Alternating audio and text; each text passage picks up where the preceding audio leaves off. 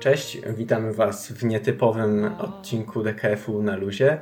E, próbujemy dzisiaj nagrać odcinek podcastu e, z domu i mamy nadzieję, że w tej formie uda nam się e, porozmawiać chociaż kilka razy jeszcze w tym semestrze. Mm, dzisiaj jesteśmy tutaj we trzech, a jest z nami Marcin Kafel, Jan Borkowski i Paweł Piotrowski. A rozmawiać dzisiaj będziemy o e, najnowszym filmie e, Navapola Tamrongra Tanarita. Trudne nazwisko, więc nie będziemy chyba zbyt często nim e, operować, natomiast o tym reżyserze będziemy dzisiaj rozmawiać, ponieważ właśnie jego najnowszy film Happy Old Year jest teraz na Netflixie, a mieliśmy też okazję oglądać wcześniej kilka jego wcześniejszych filmów i wydaje nam się, że jest to twórca e, ciekawy i, i, i godny polecenia. E, ja pierwszy raz e, widziałem jego film Die Tomorrow na festiwalu. Wtedy już Marcin o nim więcej słyszał. Wiem, że widziałeś już wtedy jego filmy i mówiłeś, że trzeba na ten film iść. No i Die Tomorrow zrobiło na mnie wrażenie. No, jak na ten moment widziałem e, chyba wszystkiego fabuły, z tego co mi się wydaje. I tak, jest zdecydowanie inny. On w ogóle zupełnie inaczej zaczynał. Jego pierwszy film to jest, nazywa się 36 e, i jakby koncepcyjnie składa się właśnie z 36 ujęć, które są dosyć statyczne. E, ale zawsze e, w wszystkich filmach, tak jak tak, tak też w tym, ten motyw fotografii, e, czasu, e, jakichś wspomnień z tym związanym się przewijał i wydaje mi się, ten, ten nowy film jest fajną taką esencją tego, co on zwykle zawiera, jednocześnie jest w dosyć przystępnej formie, bo nie jest to taki eksperyment, jakiego pierwsze filmy, jest to dosyć e, taka z, spójna fabuła, którą się dosyć dobrze ogląda i przede wszystkim jest strasznie ładna. No właśnie, on chyba dosyć dużo uwagi przywiązuje wizualiom, bo te jego filmy są naprawdę bardzo estetyczne i, e, e, ale, ale też ta e, jakby tematy, które, które bierze, czy, czy, czy formuła filmu, którą biera, chyba bywają właśnie dwojakie, bo ja widziałem już teraz to trzy filmy i, i dwa z nich, Atak Serca i właśnie Happy Old Year, który oglądaliśmy przed chwilą, są takimi dosyć lekkimi, przystępnymi, wydaje mi się, i bardzo takimi mm, humanistycznymi fabułami, a, a z kolei e, Die Tomorrow, o którym wspominałeś Janek, e, czy, czy właśnie ten film 36 wydaje się dużo bardziej eksperymentalny i, e, i, i też, no nie wiem, przynajmniej Die Tomorrow było bardzo poważne w treści. Nie wiem, jak, jak to było w przypadku jego debiutu.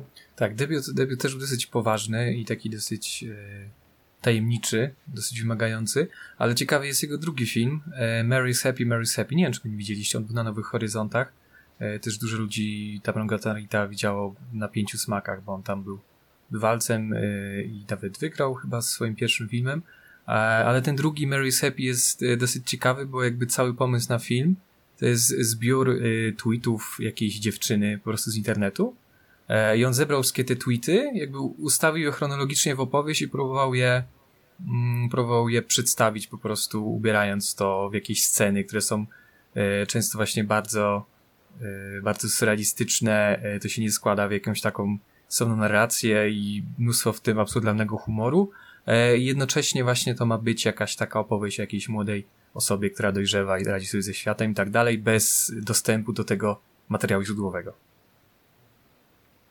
Także dosyć różne są te filmy. Chyba właśnie naj, najłatwiej polecić ten najnowszy, czyli e, Happy New Year i Atak Serca All Year. A. Tak, bo właśnie e, ja miałem takie wrażenie po Die Tomorrow i tego się może trochę spodziewałem po e, Good Old Year, bo Die Tomorrow, który pokazuje właściwie ostatnie momenty życia osób, które zaraz mają mieć jakiś wypadek albo umrzeć w jakiś inny sposób, E, co jest przedstawione na planszach. Najpierw widzimy na planszach ich los, a później widzimy sceny zaraz sprzed ich, sprzed ich życia i e, To jest takie o wiele bardziej eksperymentalne, plus właśnie zestawienie takich zupełnie różnych od siebie historii. A mm, już Happy Old Year było o wiele bardziej przystępne, tak jak mówiliście. I spodziewałem się tego, czytając opis ataku serca. Jak Paweł mówi, że będziesz oglądał atak serca to przeczytałem opis na Filmwebie, który zupełnie brzmi jak jakaś polska, opis polskiej komedii. Mhm. No tak, tak. I te dwa filmy w sumie dla mnie wydają się mieć bardzo dużo wspólnego.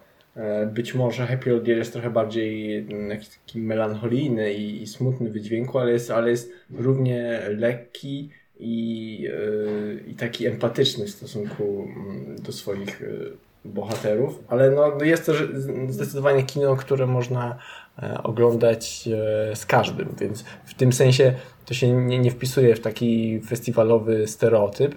E, no to jest właściwie ciekawy twórca, bo, bo rzeczywiście taki, który, który gdzieś funkcjonował dotychczas chyba gdzieś w tym drugim, drugim obiegu, a, a tu się okazuje, że niektóre jego filmy właśnie idealnie pasują pod, pod streaming i pod szerszą publiczność. No właśnie, no może powiedzmy już coś o tym e, samym filmie konkretnym, o którym chcemy gadać, mhm. nie, o całej, nie o całej jego filmografii. Wydaje mi się, że chyba trudno go tak sprzedać, e, żeby zabrzmiał jakoś super oryginalnie, bo e, no, zasadniczo to jest taki film obyczajowy, gdzie mamy bohaterkę, która wraca do domu rodzinnego po wyjeździe do Szwecji, wraca do Tajlandii, stąd jest film i reżyser e, i planuje otworzyć biuro, a żeby to zrobić, e, musi uporządkować Y, swoje, y, swój dom rodzinny. Koniecznie chce zrobić to w stylu minimalistycznym, a to mieszkanie jest okropnie zagracone. E, no i to odświeżanie mieszkania, y, wracanie do starych kontaktów jest taką metaforą radzenia sobie z swoją przeszłością i, i z życiem.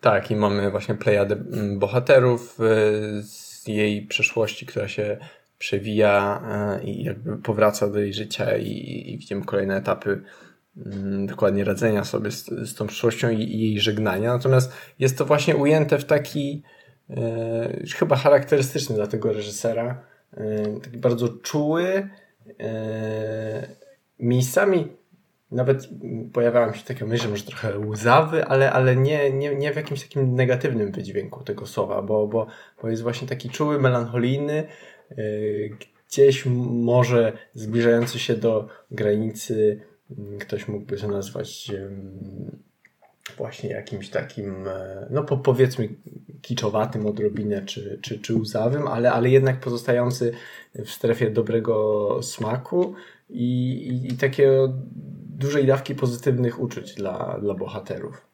No, dla mnie to właśnie było ciekawe, że on często bywał jakby dosyć oczywisty pod względem tych e, zdarzeń, tych metafor. E, jakby to się było wiadomo o co chodzi, ale z drugiej strony ta emocjonalna warstwa nie była aż taka oczywista i była dosyć subtelna, mimo tego, y, że, że jakby te sygnały, które dawał, były dosyć e, jednoznaczne. Też e, właśnie, bo jego film Atak Serca, który w wielu aspektach wydaje mi się zbliżony, oglądałem zaledwie wczoraj i, i od razu uderzyły mnie pewne podobieństwa właśnie chyba charakterystyczne dla jego filmów. Przede wszystkim e, no oprócz bardzo ładnych y, kadrów, zdjęć i takiego ciepłego filtra, e, filtru wizualnego, to muzyka, która, która nie jest niesłyszalna, e, ale, ale jakoś tak bardzo dobrze pasuje do tego, co dzieje się na ekranie i w bardzo ciekawy sposób wykorzystuje jazz.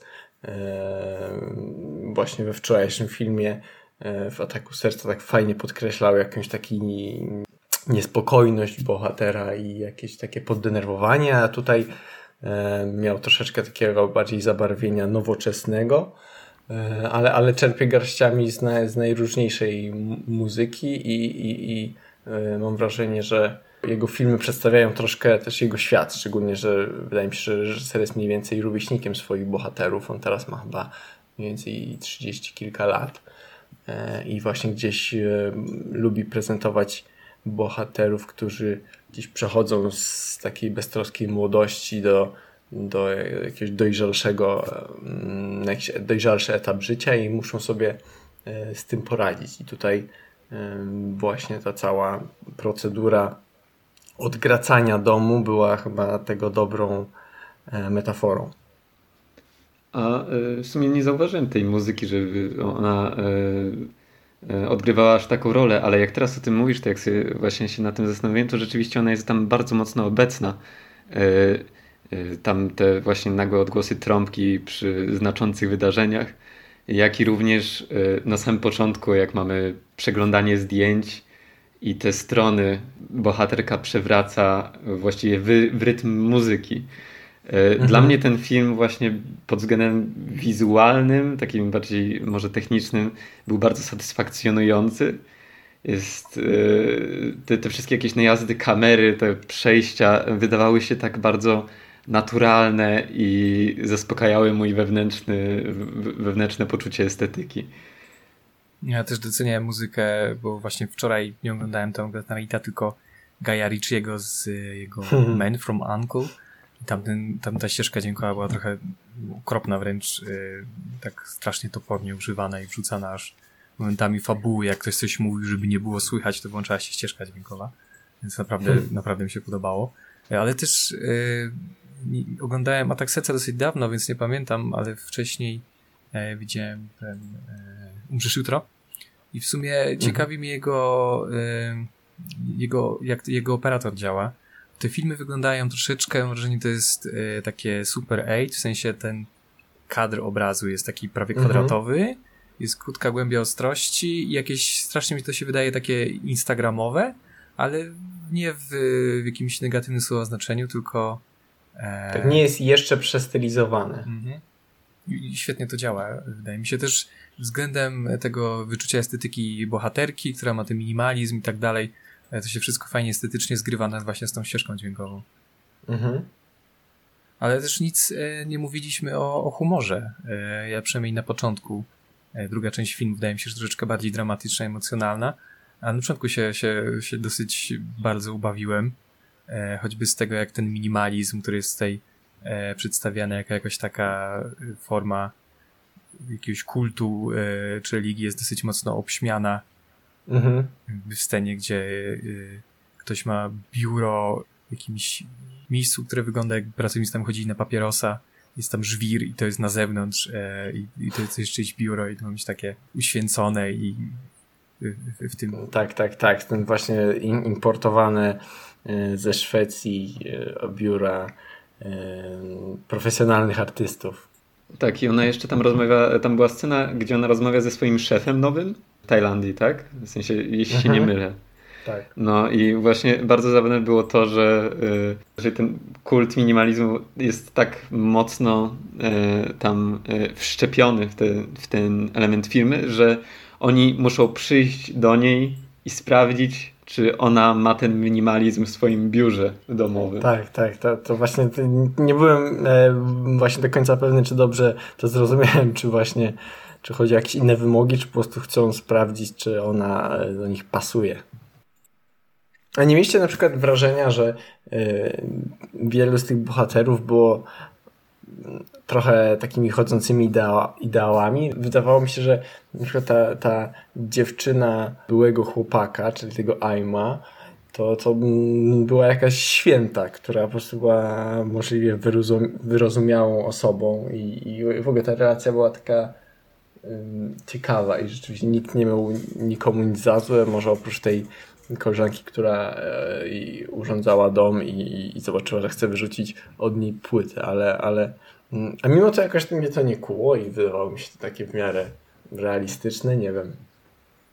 Ja się w sumie y, jakby zaskoczyło, nie wiem czy to jest sprawa aktorstwa w tym filmie, czy generalnie jakoś tak kulturowa, ale że trudno mi było wyczytać emocje z ich twarzy, bardziej z tonu tego, jak mówią, jakby melodii głosu. To było o wiele bardziej widoczne, choćby główna bohaterka. Zastanawiam czy to jest e, po prostu styl reżysera.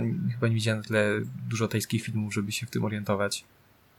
Ja w sumie tego w taki sposób nie odczułem. Yy, nie, nie, czułem też, żeby nikt tutaj nie był naturalny. Znaczy wydaje mi się, że nikogo tak, tak naprawdę nie poznałem z tych bohaterów, poza główną bohaterką, żebym mógł jakoś stwierdzić, czy rzeczywiście są idealni. Ale jeśli chodzi o. E, o czym Marcin mówiłeś? Ja tylko takie wtrącenie robiłem o... A, a bo y, chodziło mi też o y, właśnie tę grę aktorską. No to y, nie jest to aż tak tylko wyczytywanie. Z tonu głosu jest taka, kiedy główna bohaterka rozmawia z tą dziewczyną swojego chłopaka, która przychodzi i oddaje jej koszulkę. Mhm. To jest takie dosyć długie ujęcie, kiedy zmienia się jej gryma z twarzy.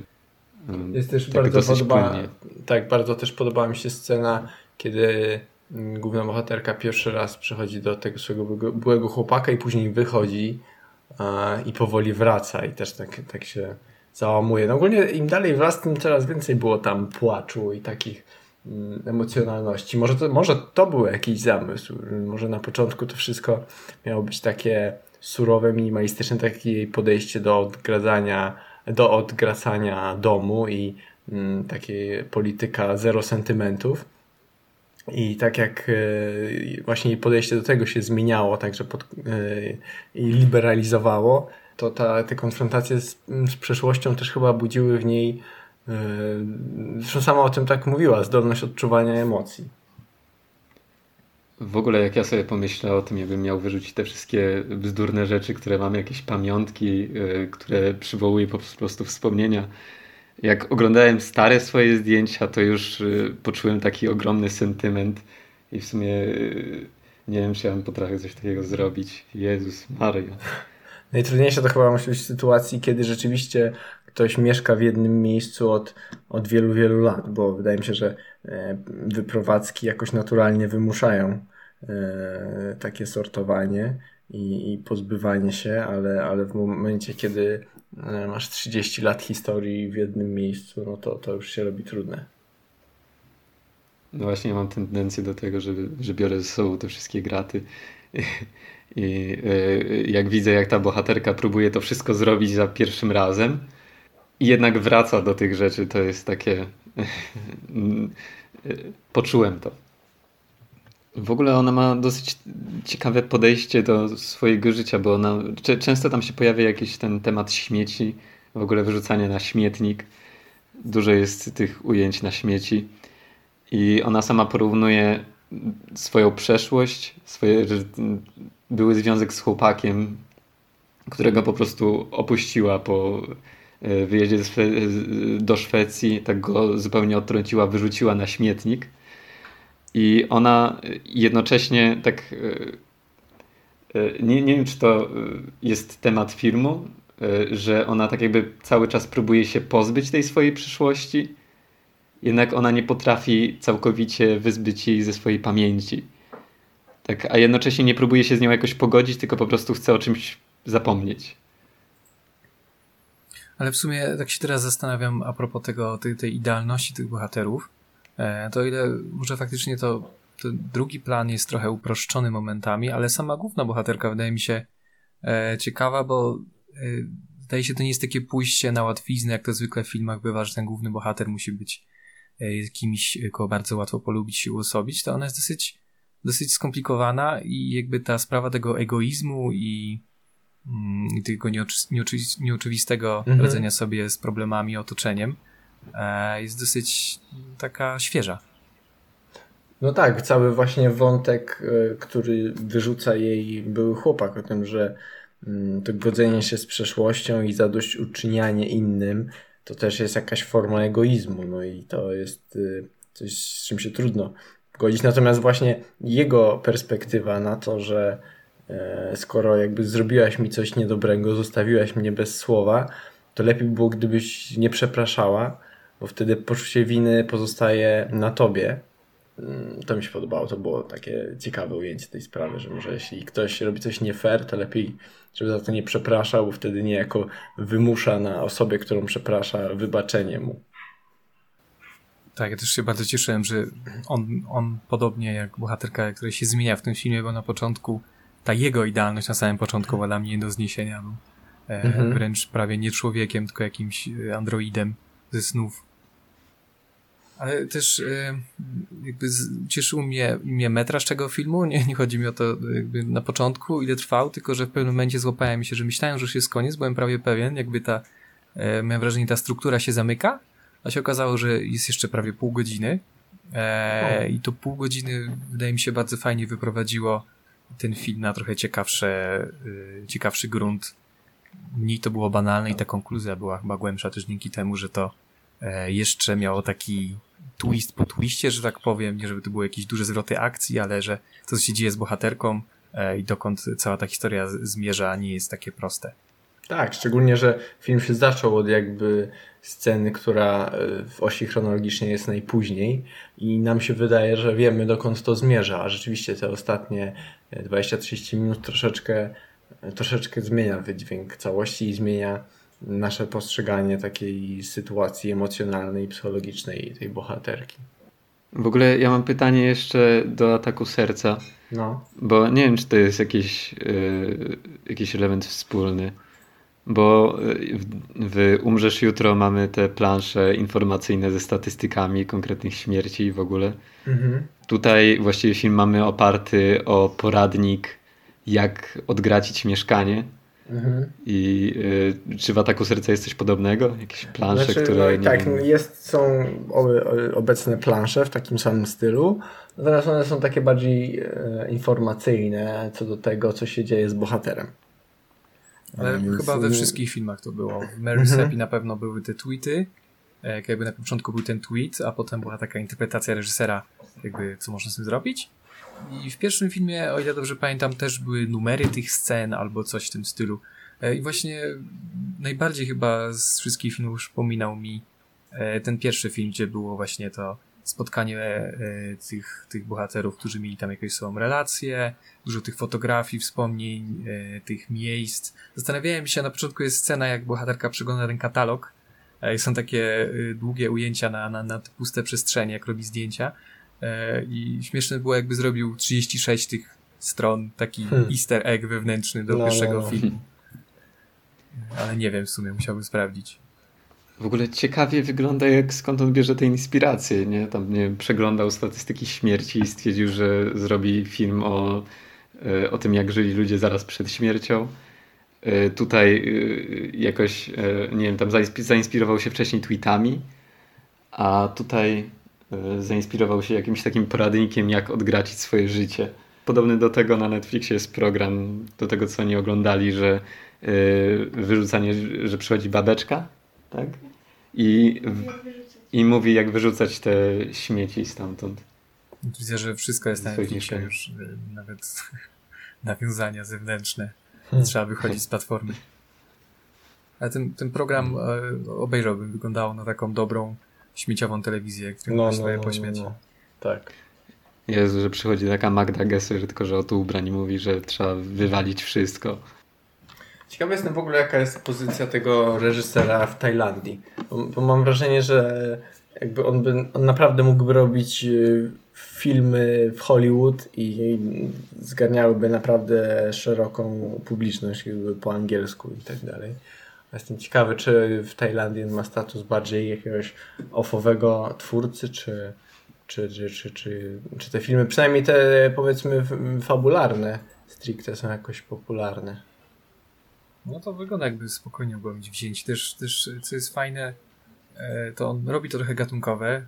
Ten atak serca, atak serca, dobrze mówię. To była mhm. taka trochę komedia romantyczna, która w sumie ją nie jest, a tutaj jest, jest taki też melodramat, ale w sumie te melodramatyczne treści są jakoś, nie wiem, może nie bardziej emocjonalnie tutaj odczytywane niż w tym, co się faktycznie dzieje i ta historia nie jest aż taka konkluzywna, nie, nie daje takiej tej gatunkowej satysfakcji, mam wrażenie. To mhm. w pozytywnym sensie. No właśnie patrzę na przykład na IMDB, e, ten film Happy Old Year ma jedynie 700 ocen staram się porównać z czymś popularnym na przykład w Polsce, a, a co raczej nie jest popularne za granicą, to na przykład Smarzowski pod Mocnym Aniołem ma 2400. No to też niewiele właściwie. Czyli... Tak, ale wydaje się, że to jedna z tych rzeczy na Netflixie, które są mało popularne, y, a warto, warto mhm. obejrzeć. Zdecydowanie. Właśnie czy my mamy w Polsce jakiegoś takiego reżysera, który rzeczywiście nie robi takie dosyć przystępne kino, ale też jakoś artystycznie nie, że sobie radzi, a jednocześnie nie jest znany na świecie i nie bierze udziału w jakiejś e, w Berlinale, w Wenecji. Nie wiem, powiedział, że Smarzowski, ale nie wiem, e, chyba Ja się, ja trochę się... nie zgadzam z jego artyzmem, ale to już inna. No. Ale rzeczywiście, jak oglądałem ten film, to nie wiem, tak po, po godzinie sobie pomyślałem, że mógłbym to obejrzeć z mamą i oboje bylibyśmy usatysfakcjonowani. No dobra, no to myślę, że e, to by było na tyle z naszych krótkich impresji e, na świeżo po, po obejrzeniu tego filmu. E, Zdecydowanie po, polecamy uwadze, szczególnie, że jest to tytuł, który, tak jak mówiłeś Marcin, łatwo może ujść waszej uwadze w zalewie Netflixowych treści. Mm, No i jeśli Wam się spodoba, to polecamy pokopać trochę w internecie i spróbować dotrzeć do starszych filmów tego reżysera, bo e, naprawdę są to seanse nie tylko ciekawe i, i e, niecodzienne, ale też bardzo po prostu przyjemne w odbiorze. I warto e, zwracać uwagę na jego następne filmy, pana Nawapola T. No to dzięki za uwagę i do usłyszenia następnym razem. Na razie. Na razie.